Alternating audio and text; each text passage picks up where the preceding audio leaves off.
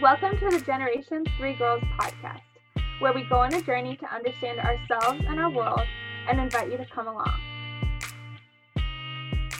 We will speak honestly and openly from our own experiences, but seeking professional help is always strongly encouraged. And we're your hosts. I'm Laura. I'm McKenna.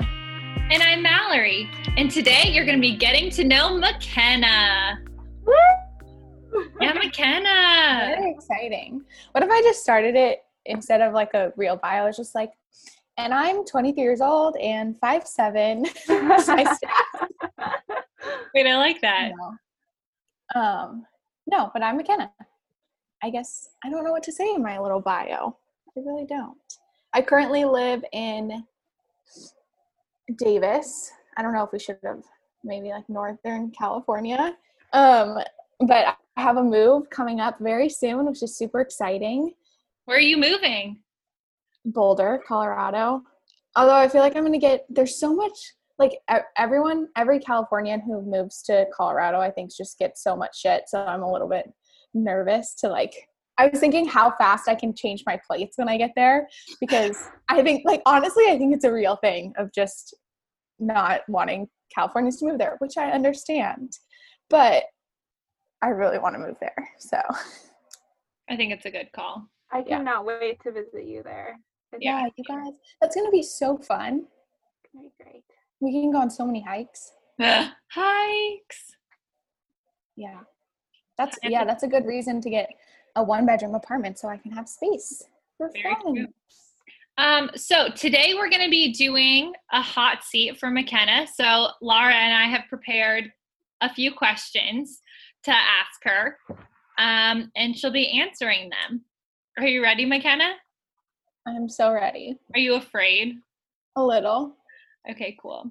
Sometimes um, I get nervous when I have to explain myself with words. No, do not be nervous. That's a problem like- being on a podcast, I would say. I can explain feelings with words. All right. Do you want me to go first, Laura? No, I want to go first. Okay. okay. I just I feel like I just came up with a good question. Okay. Um that I think is also great to be our first podcast because it sort of talks about well actually no, that's that's presumptive. I'm just gonna ask the question. What is the strangest way you've become friends with someone? Oh, well, obviously, um, this is very relevant because when the way that I Rally and I met is very strange. Um, Laura played friend matchmaker in a way because Mallory and Laura had this big road trip planned and Laura invited me to go on it and I said no like 3 times because I did not want to intrude. I knew that they had a super tight friendship and I was just like really nervous about the entire thing. And I also just felt like I was crashing a party that they had together. But then finally I ended up saying yes. And I remember like Do you remember why you said yes? Like what changed? I just think I had nothing going on, I don't think. I just was like I was like, why not? Um and then I remember like Laura connecting, like we made a group chat together. And I was so nervous every text message I sent into this group chat because I was like, every word she's going to dissect and this is going to decide if Mallory likes me or not before I even get there. Dude, I felt the same way though cuz I feel so like funny. Laura built you up so much. Oh my god. And I was like, "Oh my god, McKenna cuz how Laura described you as like the nicest person in the whole world, like the kindest soul, and I was like, "Well, fuck, Laura. that's not me." like, what are you talking about, Mallory? Um, yeah, and so it was just really hilarious. I was very nervous. Um, and then I remember when you first won me over, I hadn't even met you yet. You sent us a Google Doc with like the spreadsheet of plans, and I was just like, oh, I'm home. Like it just felt so good. Um, oh, I'm so excited thinking about this. And then we went on a like two week road trip, never having met. It was a blast. Type A personalities unite. Yes. uh-huh. No, honestly, like I don't think I give enough credit to how unique of a situation that was to like have met you, Mallory, and then like been totally fine. Like there wasn't even any squabbles. No. And I remember, oh, also the other until the car time. broke down. Oh yeah. And then the other the other time you won me over is when um I think we were like I can't even remember what city we were in, but it was cold and we were walking and I got really angry and I was getting a little moody and you were like, Let's get you a snack. And I was just like, finally someone who just understands. Like you didn't I don't know, it was just cool that you just knew. And I was like, okay.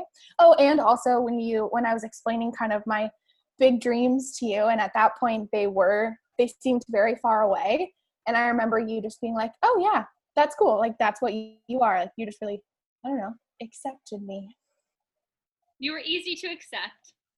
thanks Oh my gosh. So I love it. that was a good Yeah. one. Is there anyone else that pops out to you that was a strange meeting? I feel like that was that was a rigged question. Yeah, sorry. I did sort of rig that. a strange i don't think i've had many other strange friendship meetings Okay, mine's gonna be pretty simple. I think my first one. okay Um, what is one of your biggest pet peeves or annoyances? Oh, i don't know i actually had them written down on a note section of my phone for a little while because i was like what are my biggest pet peeves and i wrote like three down um i think it's when people are like road rage really bugs me um which just seems so silly anytime that someone's like i don't know being mean for no reason or just kind of like i don't know i also really dislike um like this is so silly but i really dislike when parents put like honor student Yeah. at middle school student i don't know it really bugs me uh, that's like, yeah. it seems so silly or any honestly like with that anything like focus any time there's just a focus on someone's like worth when it comes to academics only or Mm. like a certain aspect of their life really bugs me like narrowing people down and, and labeling them in certain ways Yeah. yeah Other than That's a Hogwarts house, because that's totally okay. Yeah. I love putting people in Hogwarts house boxes. oh my goodness. no. All right, laura Amazing. Wait, um, do I have to ask another question? yeah. you, you don't have to let's wrap it up Wait, no, no, no. I have one. I have a good one. We'll both do one more and then we'll do the final one. Okay. Okay. I love this question. Um, what is your biggest turn on? Oh, Why are we getting so like? I thought this would be very different. Okay, it can be, but No, like, listen. Let me explain the question a little bit more. Like, turn on being in a friendship, also, like, what excites you about a friendship, maybe. But also, you can talk about um, in a relationship, or or if you choose, in a more sexual manner. Maybe one of Call it- each. The three, yeah, no, one of each. I'll go a little broad just to ease the listeners into things. Can't go too crazy. I mean, I think we should break it Okay. early. I'm gonna be honest. um, I think that anytime, so even just like uh, um, languages of love, like anytime there's words that are spoken to me that like words of affirmation or also acts of service where I just feel like I've been like seen and heard. Um, and then someone is taking that time to then show me through action.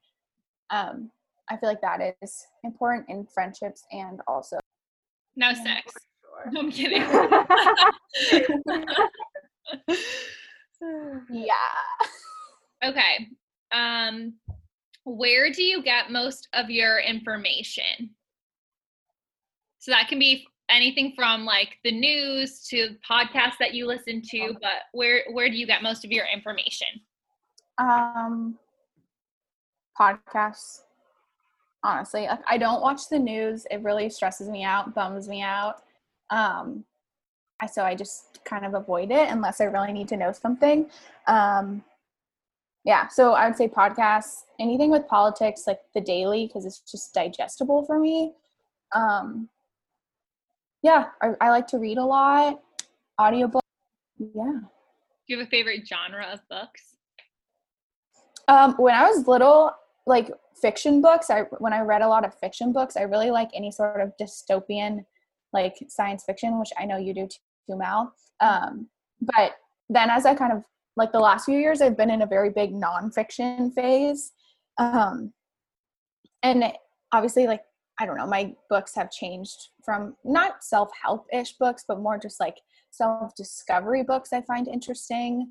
Um, anything about trauma or um, like how our body reacts biologically to trauma, I find interesting. Yeah, but I really am trying to get into more fiction books because it's important too. I know my mom was um, telling me last night that she thinks I need to swerve back into fiction. It's fun. You just forget how easy it is to read. Like I remember when I was a kid, like not putting down a book when I brush my teeth. Like yeah, that doesn't happen anymore. Well, it's like a whole world. Like the thing yeah. about fiction is like it can put you in a whole different like paradise or in a dystopian yeah. novel, like an anti-paradise. But yeah, with nonfiction, like you know, I'm reading Omnivore's Dilemma right now, and mm-hmm. sometimes it's like, okay, but I just want to read a book about like a happy person in like some nice world. So yeah, I also feel like I don't know why, but when it comes to books right now, like I'm looking at all the books I have from the library, they're all nonfiction. Like, why do I feel like I need to be learned? Like, I need to have fun, fun ways to read too. Like, I don't sit in front of the TV and I'm like, I can only watch documentaries. like that's not, yeah, you know, it's weird. I think there's yeah. also like this weird um like misconception that you can't learn things from fiction where like some of like the biggest like yeah. lessons i've learned have been from fiction books and like yeah sure you can get facts and like i've learned a ton from nonfiction but like i think back even in like the high school books i read that were all fiction like some of the biggest like moral lessons and mm-hmm. like stories that stick with you for a long time came from fiction books. I also feel like it gives you a chance to play with emotions yeah. that aren't totally connected to real life events for you, but you get to kind of like try them on in a way and feel them, um, which is cool. It was I can't remember if it was you guys or if it was Ryan, but I there was this tweet that um, someone wrote where it was like, I don't have time for fiction books. I don't have time to to learn symbolism and have to figure out what the book's actually about. Like, if it's a purple heart, it can't just be a purple heart. Um, and I thought that was funny. But I do like, I do have really fond memories of like symbolism in high school and having to write all the papers yeah. on like a tornado is not a tornado. It's, it's yeah. society rejecting like anyway. Um, okay. Um, I thought you guys were going to ask me questions about my work. I mean, they're going to learn eventually. You know. I know. Do you I feel like that. I, that. I, feel like I do. Yeah, I feel like I want to touch on it because it, it okay. feels like it's like such a ingrained part of who I am. All right, go get it, girl. Oh, you want me to explain it? Yeah. oh, okay. McKenna, um, what do you do? What are you interested in? What's your future look like? Um, well, I think it's important to kind of say that I recently have had a very big shift. Like the last couple of years have been a huge um, like learning experience for me, and I my life has changed significantly. Um, I am now, I guess I don't know. I've never like explained it in such a like here's my story A to Z or whatever, but um, I think I kind of told you guys about some of this stuff like when was that? A, a year ago? Yeah, we were sitting at the table I'm at right now. Yeah, a year ago. And it basically, I was just noticing a lot of big changes. And through that process, it, I mean, I guess I would call it a spiritual awakening of sorts, which is kind of like a woo woo word to use, but I think that is the best way to describe it.